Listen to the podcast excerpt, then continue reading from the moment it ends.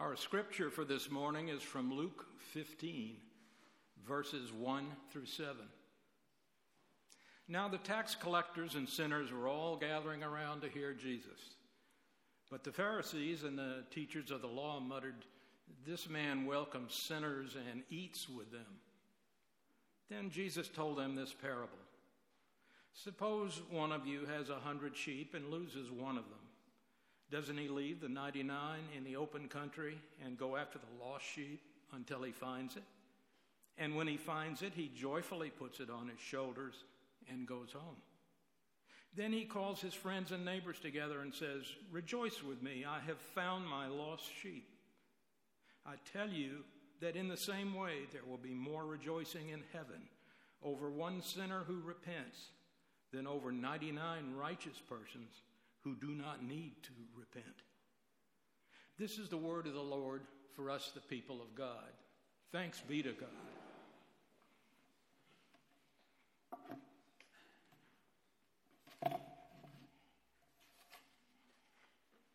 Thank you, Russ, and thank you, Earl, for sharing your gifts of music.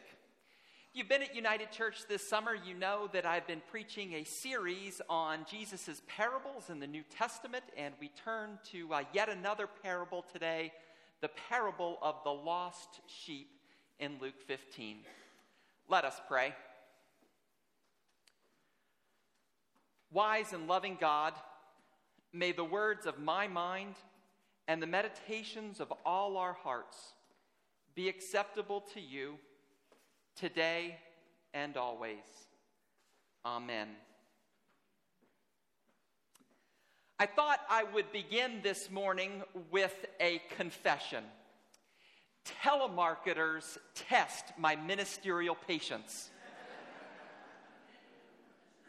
About three years ago now, I remember receiving a phone call from a telemarketer who was attempting to sell dental insurance to my then five month old daughter, Marie.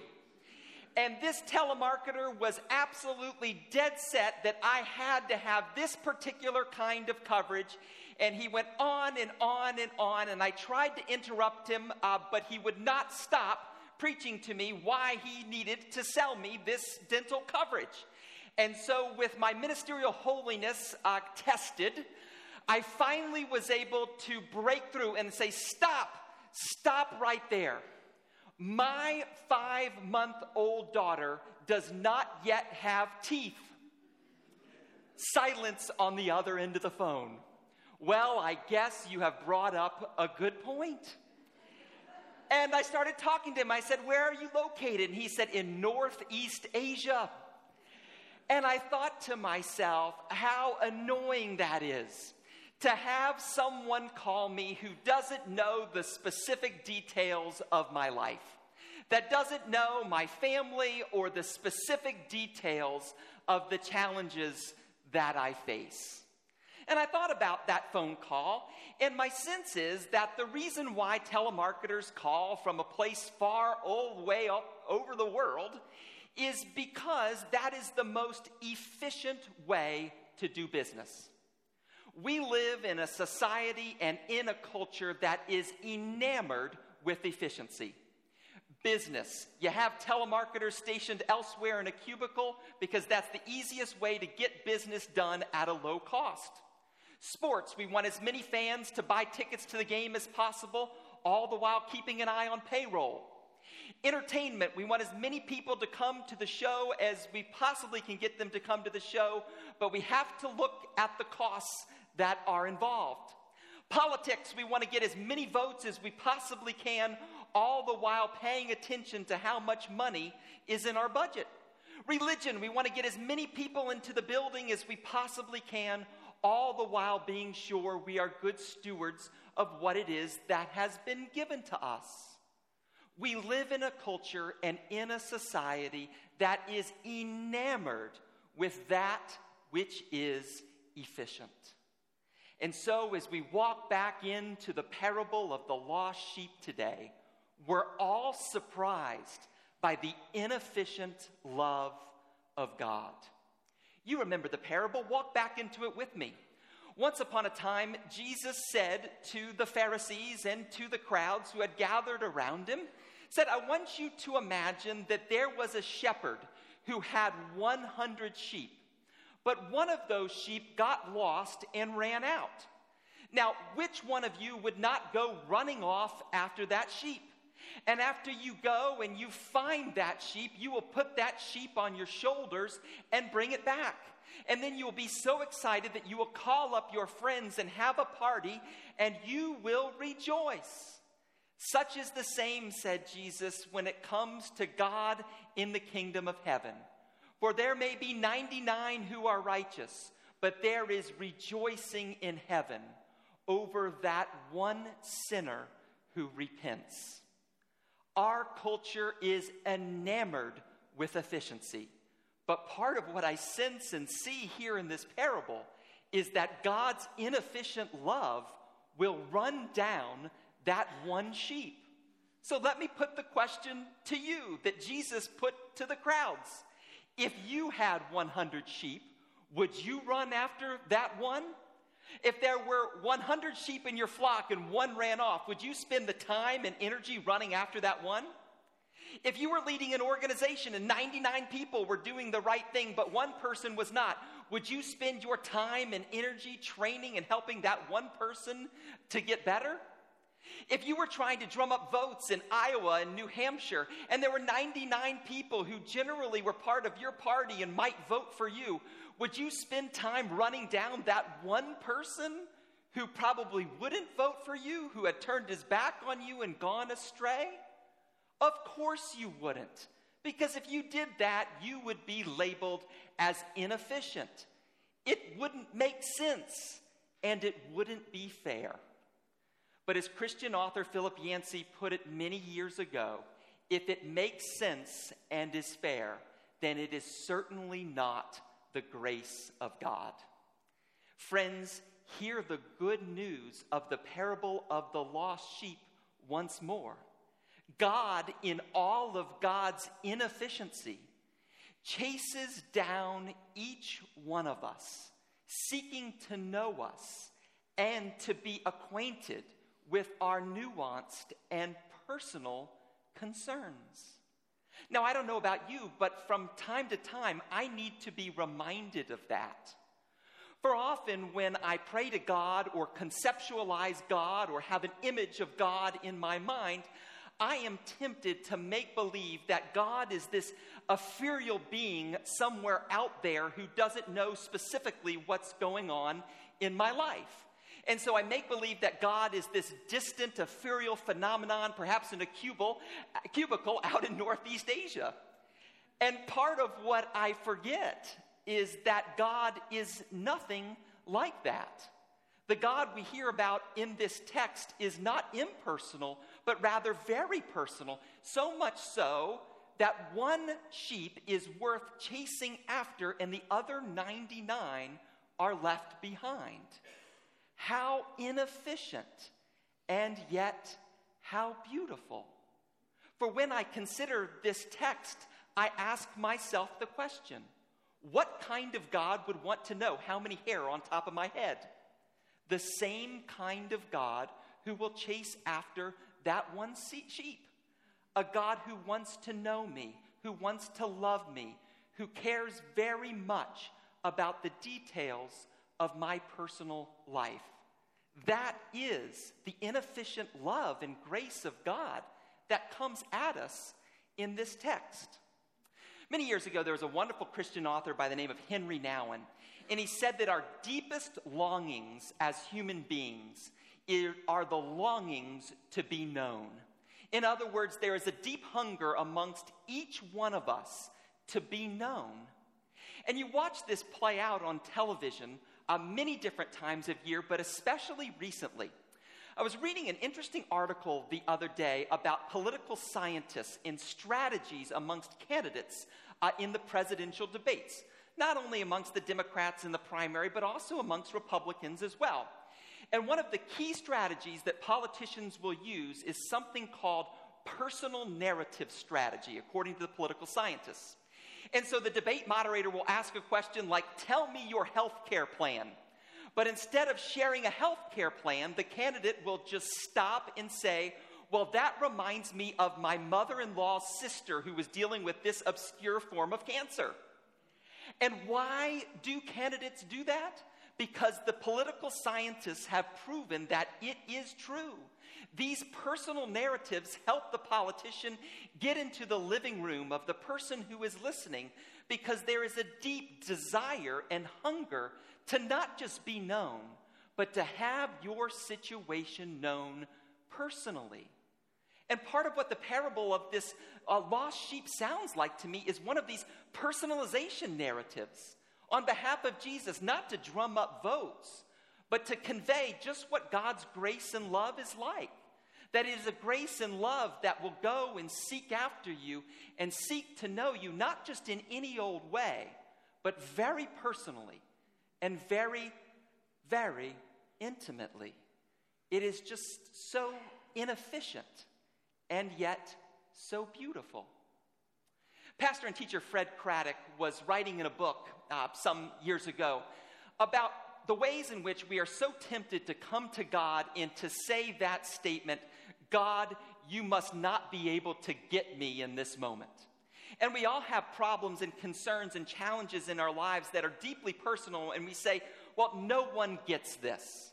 A health challenge, no one gets this. Caring for someone I love, no one gets this. A grief, worry, anxiety, no one gets my specific situation. But Craddock says in his writing that indeed there is one person who does get it, and that person is God. And to explain how untrue it is of God that God can't get us personally, uh, Craddock tells a very short but concise and telling story uh, to explain it.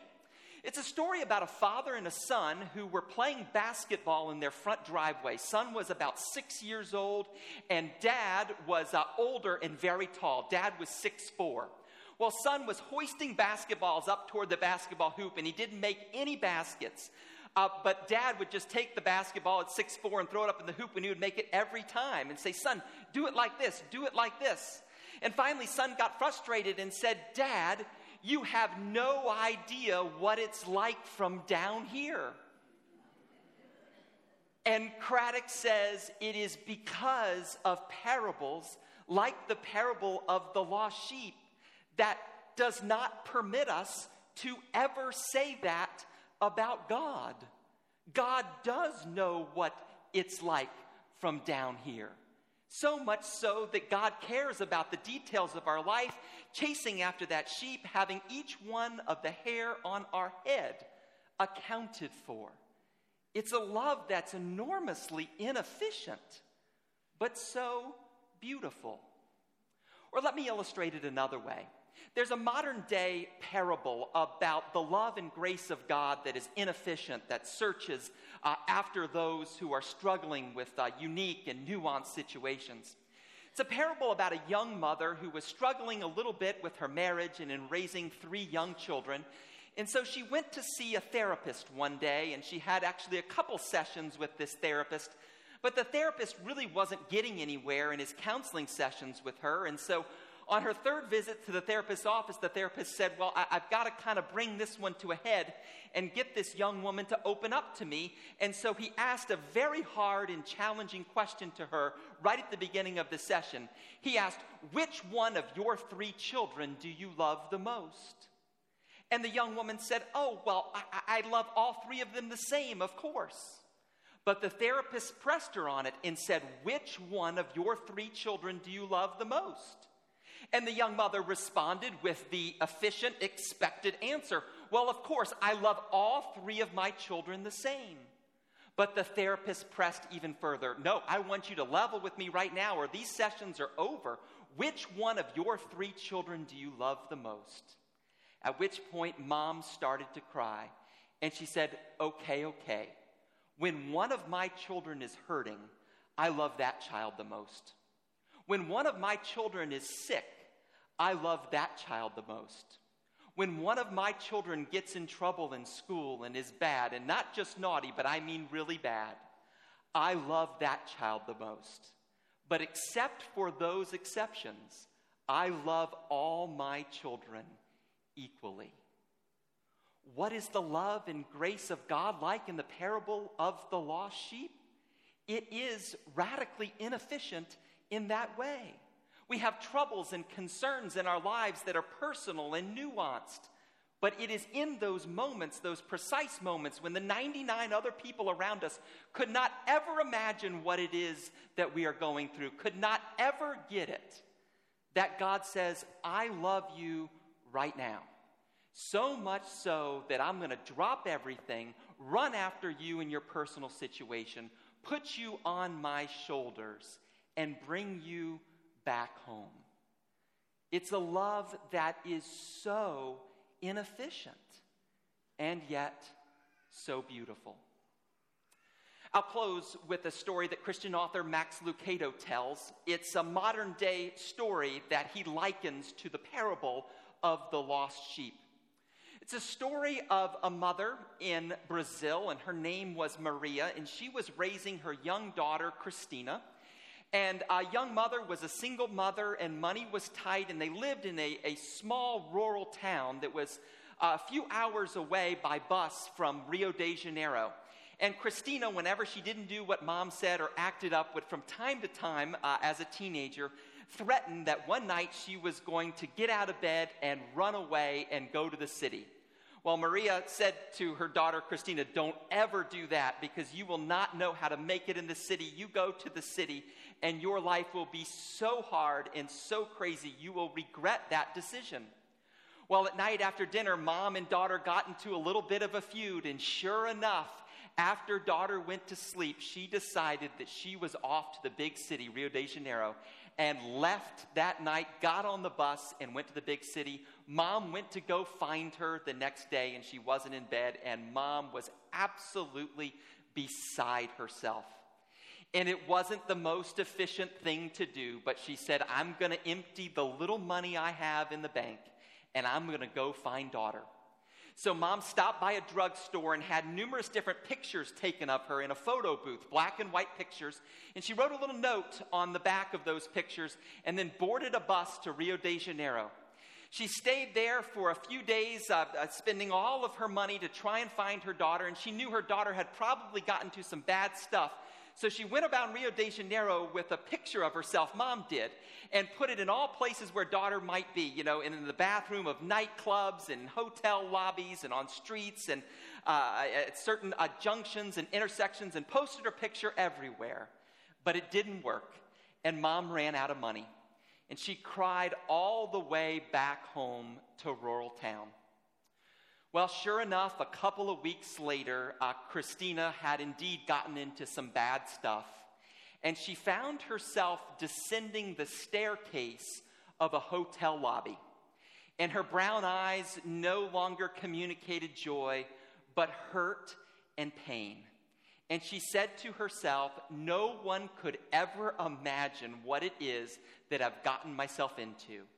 And she felt like she was so one so lonely in that moment that she couldn't even make her way back home. But then she looked down, and in the corner of a framed mirror in the hotel lobby, there was a black and white picture of her mother. And she picked up the picture and she looked at it and she turned it over.